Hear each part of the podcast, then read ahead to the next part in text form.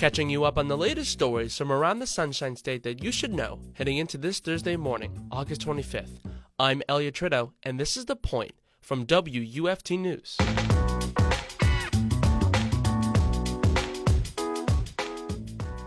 Florida has seen an overwhelming number of tourists visit the state in the past few months.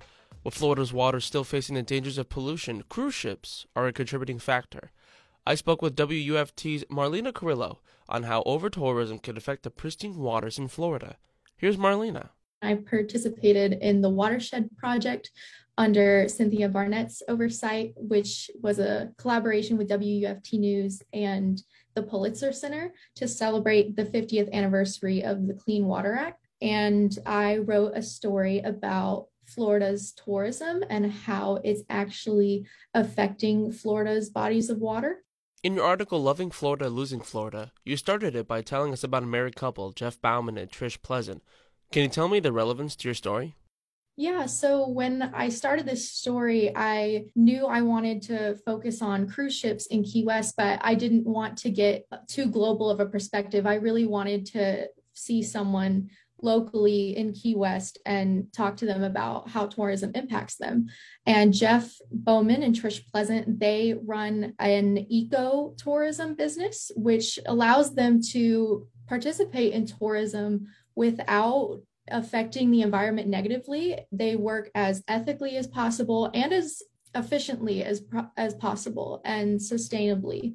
I felt like they were such a great perspective because not only can they talk about how tourism has impacted waters personally from their perspective, but they also form a solution in a sense of a way to visit these bodies of water that we love and still leaving them behind better than you found them for the next person to see.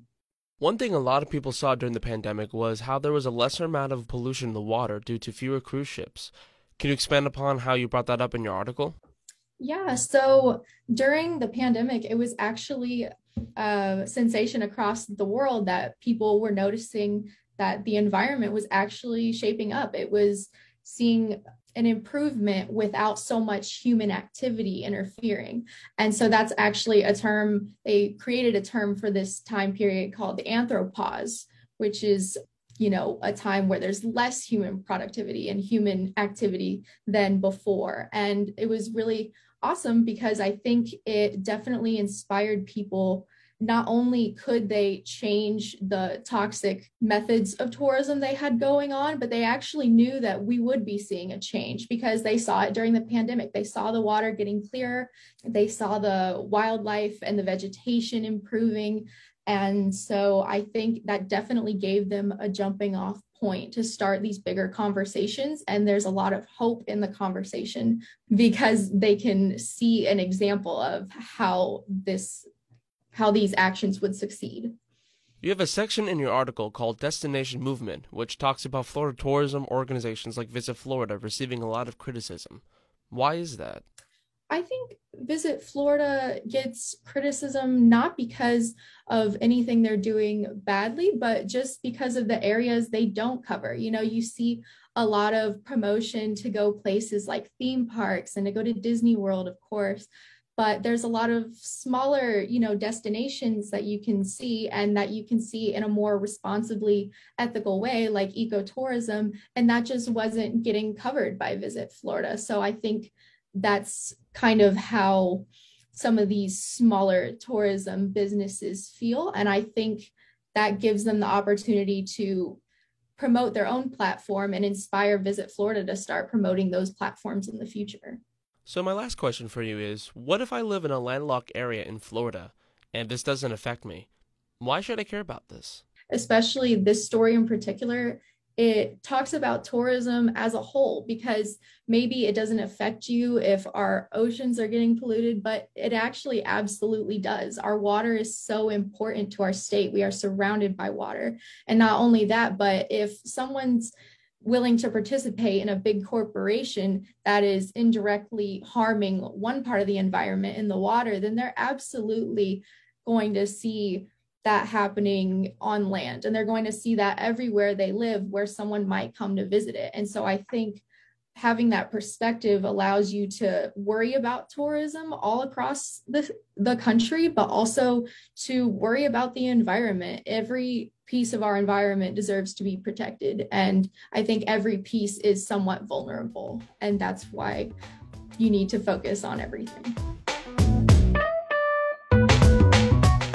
That was WUFT's Marlena Carrillo on how cruise ships have affected Florida's pristine waters in her article Loving Florida, Losing Florida.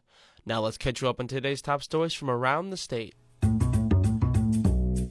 With kids back in Florida schools, doctors stress the importance of vaccines. According to WUSF's Stephanie Colombini, pediatricians are using the start of a new school year to encourage families to ensure kids are caught up on vaccinations including routine shots against measles and polio and ones that protect against COVID 19. Florida has some of the country's lowest COVID 19 vaccination rates for children as the coronavirus continues to spread around the state.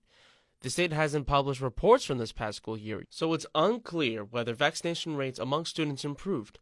However, some pediatricians anecdotally say they saw upticks as coronavirus shutdowns ended and people felt more comfortable returning to health facilities. With rapid population growth, experts say that damages of a Category 5 hurricane, like Hurricane Andrew, could be four times as costly as it was 30 years ago.